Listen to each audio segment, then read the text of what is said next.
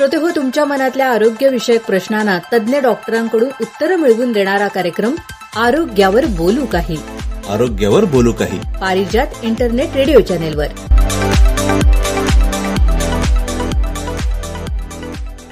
नमस्कार श्रोते हो आरोग्यावर बोलू काही. या कार्यक्रमात आज आपण स्त्रीरोग आणि प्रसूतीशास्त्र तज्ज्ञ डॉक्टर ज्योती चव्हाण यांच्याशी बातचीत करणार आहोत.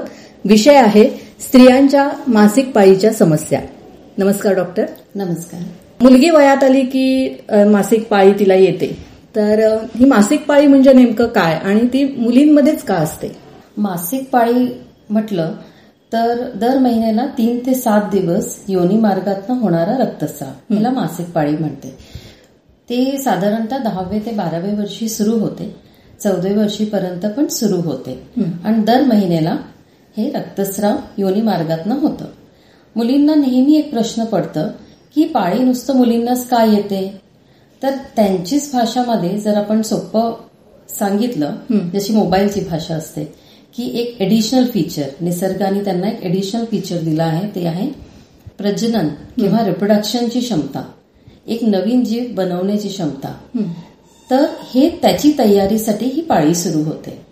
जर आपण रिप्रोडक्टिव्ह ऑर्गन्स बघितलं तर ह्याच्यासाठी एक स्पेशल ऑर्गन मुलींमध्ये स्त्रियांमध्ये दिलं आहे. ज्याला आपण युट्रस म्हणतो गर्भाशय. आणि त्याच्या आजूबाजूला दोन अंडकोश असतात आणि दोन गर्भनलिका असतात.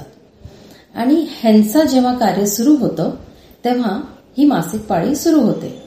आणि गर्भपिशवीचे मध्ये एक पोकळ भाग असतो ज्याला आपण एन्डोमेट्रियल कॅव्हिटी म्हणतो. त्याच्यामधनं हे रक्तस्राव बाहेर पडतं. बर. साधारण कोणत्या वयामध्ये ही मासिक पाळी सुरू होते? दहा ते पंधरा वयोगट हा असतो जेव्हा मासिक पाळी सुरू होते. आता दहावे वर्षीच का सुरू होते तर मेंदूमध्ये एक प्रणाली असते जसं पिट्युटरी ऑर्गन म्हणतो.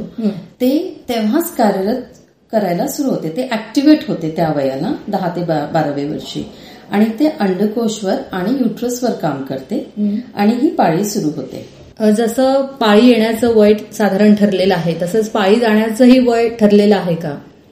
हो साधारणतः हा कालावधी मोठा असतो. पंचेचाळीस ते बावन्न वय. आणि हे बऱ्यापैकी अवलंबून असतो अनुवंशिक असतो. जसं आईची जर पाळी उशिरा गेली असली तर स्त्रीची पाळी मुलीची पाळी पण उशिरा जाते. साधारणतः चाळीस वर्षाच्या नंतर अंडकोशचं काम व्हायला थोडं थोडं हळूहळू कमी व्हायला सुरू होतं. आणि तेव्हाच हार्मोनल चेंजेस यायला लागतात. मग अनियमित व्हायला लागते. जशी सुरुवातमध्ये अनियमित असते तशी शेवटी पण ती अनियमित व्हायला लागते. तीन महिन्यांनी येणार आठ महिन्यांनी येणार आणि हळूहळू वर्षभर येणार नाही. पण बावन्न वर्षापर्यंत ही पाळी बंद व्हायला पाहिजे नैसर्गिक पद्धतीने. मेनोपॉज व्हायला पाहिजे.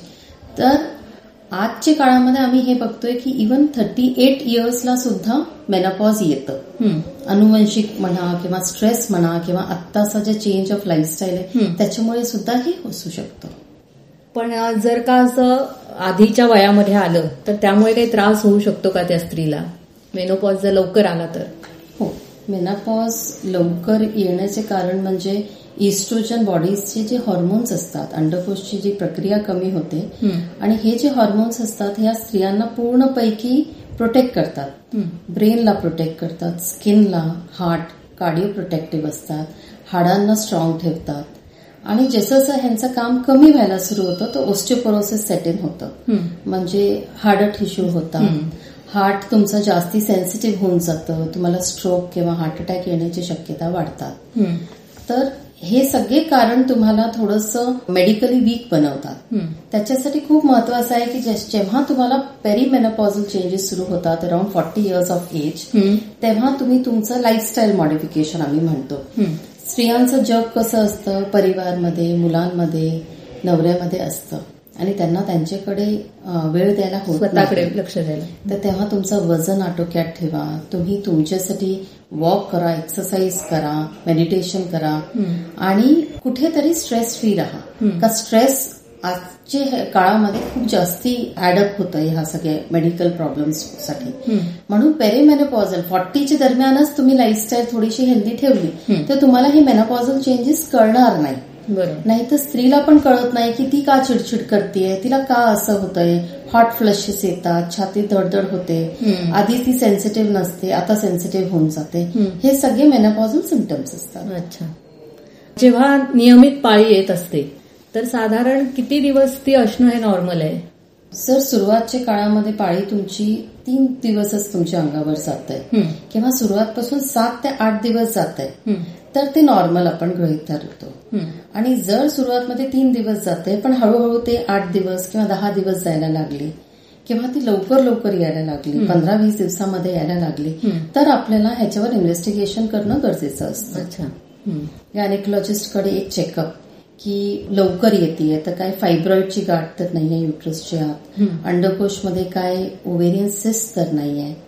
दुसरं हॉर्मोनचे टेस्ट करून घेतो आपण. थायरॉइड एक खूप महत्त्वाचा हॉर्मोन आहे. का ते फिमेल्समध्ये थायरॉइडचे प्रॉब्लेम्स पुरुषांपेक्षा जास्ती असतात. वन इस टू फाईव्ह रेशोमध्ये हम्म. तर जर थायरॉइड हार्मोन तुमचं जास्ती झालं किंवा कमी झालं तर सगळ्यात पहिला तुमचा इफेक्ट तुमची पाळीवर येतं. पिरियड एक तर बंद होऊ शकतं किंवा पिरियडला खूप जास्ती अंगावर जाऊ शकतं. म्हणून हे तीन कारण आणि चौथा कारण आहे इन्फेक्शन. काही इन्फेक्शन गर्भपिशवीचे तोंडाला असणार.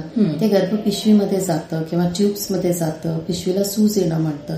त्याच्यामुळे सुद्धा पाळी खूप जास्ती अंगावर जाऊ शकतो लवकर लवकर येऊ शकतं. त्याला आपण पेल्विक इन्फ्लेमेटरी डिझीज म्हणतो. त्याला आपण काही प्रकारचे अँटीबायोटिक्स देऊन आधी सूज कमी करतो किंवा इंजेक्शन देऊन सूज कमी करतो.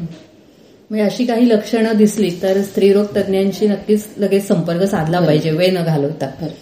बरं आपण बघतो की मासिक पाळी ऍडजस्ट केली जाते. म्हणजे काही घरात धार्मिक कार्य असेल तर औषधं घेतली जातात गोळ्या घेतल्या जातात. तर त्याचा काही दुष्परिणाम होतो का शरीरावर? प्रत्येक मेडिसिनचा काही ना काही साईड इफेक्ट असतो. वारंवार कोणचं पण मेडिसिन घेतलेलं चांगलं नसतं. क्वचित कधीतरी एकदा घेतलं. तर ठीक आहे. पण बरेच वेळा मी बघितलंय की इवन सोळा सतराव्या वर्षी पण मुलींना हे कॉन्ट्रासेप्टिव्हच्या गोळ्या दिले जातात पाळी पुढे करण्यासाठी वगैरे. तर शेवटी ते हॉर्मोनचे मेडिसिन्स आहेत. आणि कोणचा पण हॉर्मोन अति जास्ती डोसमध्ये देणं शरीराला हार्मफुल असतो. तर शक्य ते हे गोळ्या टाळायचे. बरं. मॅडम मासिक पाळी येण्या अगोदर जो त्रास होतो की ज्याला प्री मेन्स्ट्रुअल सिंड्रोम असं म्हटलं जातं तर त्याबद्दल काय सांगाल? प्री मेन्स्ट्रुअल सिंड्रोम म्हणजे पाळीचे सहा ते सात दिवस अगोदर. मुलींना डोकं दुखणं चेहऱ्यावर पिंपल्स येणं शरीर जड वाटणं मळमळ चक्कर येते मोठी पोट दुखतं कंबर दुखते योनी मार्गातनं थोडंसं पांढरं चिकट जाणं. पाय दुखणं मूड स्विंग्स मूड स्विंग्स म्हणजे चिडचिडापणा येणं. जास्ती सेन्सिटिव्ह होऊन जातं तर हे सगळे सिमटम्स ना आपण प्रिमेन्स्ट्रुअल सिंड्रोम म्हणतो. हे कशामुळे होतं? की हॉर्मोन्स आपल्या शरीरामध्ये जास्ती वाढायला लागतात. आणि जशी पाळी सुरू होते तसे ते हार्मोन्स कमी व्हायला लागतात. त्याच्यामुळे हे सगळे सिमटम्स येतात. ह्याच्यासाठी खूप महत्वाचं आहे की त्या काळामध्ये मुलींनी सौम्य पदार्थ खायला पाहिजे जड वस्तू खाणं टाळणं. म्हणजे कोल्ड्रिंक्स म्हणा बाहेरचे खाणे म्हणा किंवा जास्ती सोडियम किंवा सॉल्ट असलेल्या वस्तू नाही खायला पाहिजे. पौष्टिक आहार खायला पाहिजे ताज्या भाज्या खायला पाहिजे फिजिकल ऍक्टिव्हिटी एक नाही म्हटलं तरी फक्त झोपून राहून ह्याच्याने होणार नाही. थोडी फिजिकल ऍक्टिव्हिटी ठेवायची. आणि गरम पदार्थ टाळायचे चहा कॉफी सोडा वगैरे म्हणून ह्या फिजिकल जेवढं तुम्ही फिजिकली ऍक्टिव्ह राहणार. तेवढा तुमचा हा सिंड्रोमचा त्रास तुम्हाला कमी होतो आणि ज्या मुलींना अतिशय जास्ती पोटात दुखतं. प्री मेन्सेसमध्ये किंवा ड्युरिंग मेन्सेस. त्यांना सहन होत नाही तेव्हा आपण एखाद पेन किलर देऊ शकतो का आत्ताच्या काळामध्ये मुलांना मुलींना शाळेमध्ये जायलाच लागतं सेमिनार अटेंड करायचंय कॉलेज अटेंड करायचंय तेव्हा ते घरी राहू शकत नाही. तर तेव्हा एखाद पेन किलर घेऊन त्यांना एक दिवस टाईड ओव्हर करायला जमतं. पण त्याच काळाला त्यांनी पौष्टिक आहार वेळेवर आराम करणे आणि स्वतःची स्वच्छता ठेवणे हे महत्वाचं असतं.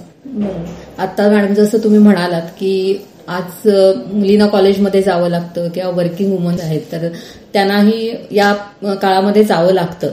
आणि मग त्यावेळेला ते सॅनिटरी नॅपकिन्स वगैरे वापरावे लागतात. तर त्यावेळेला काय त्यांनी काळजी घ्यायला पाहिजे? ह्या वेळेला हायजीन ठेवणं स्वच्छता ठेवणं खूप महत्वाचं असतं. आणि सॅनिटरी नॅपकिन्स आता सगळेच वापरतात. पण ते सहा तासापेक्षा सॅनिटरी नॅपकिन वापरायचं नाही बदलून टाकायचं. का त्याच्यामध्ये जरी तुम्हाला अंगावर जास्ती जात नाहीये तर जंतू संसर्ग त्याच्यामध्ये होण्याची शक्यता असते. आणि जे योनी मार्गामधनं पिशवीमध्ये जाऊन इन्फेक्शन वाढू शकतं. तर सहा तासामध्ये पॅड बदलणं खालचं स्वच्छ ठेवणं कोरडं ठेवणं तर ही स्वच्छता ठेवणं आणि कोरडं ठेवणं महत्वाचं का आहे का? आपल्याकडे कोकणामध्ये घाम जास्ती येतो. त्याच्यामुळे कॅन्डिड इन्फेक्शन ट्रायकोमोनल इन्फेक्शन हे इन्फेक्शन खूप जास्ती कॉमन आहे.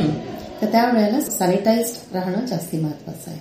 मॅडम आज आपण स्त्रियांच्या मासिक पाळीच्या समस्या याविषयीची माहिती दिलीत पण अजूनही काही मनामध्ये प्रश्न आहेत त्यामुळे भेटूया. आपल्या या आरोग्यावर बोलू काही कार्यक्रमाच्या पुढच्या भागात. धन्यवाद. धन्यवाद. श्रोते हो आज आपण स्त्रियांच्या मासिक पाळीच्या समस्या याविषयी रत्नागिरीतील स्त्रीरोग आणि प्रसूतीशास्त्रतज्ञ डॉक्टर ज्योती चव्हाण यांच्याशी बातचीत केली. याविषयी तुम्हाला काही अधिक माहिती हवी असेल तर तुम्ही रत्नागिरीतील श्रीकृष्ण जोग यांच्याशी संपर्क साधू शकता. त्यासाठीचा संपर्क क्रमांक आहे eight nine seven five seven six six six zero three. Number पुन्हा एकदा सांगते eight nine seven five seven six six six zero three. धन्यवाद. आरोग्यावर बोलू काही. आरोग्यावर बोलू काही.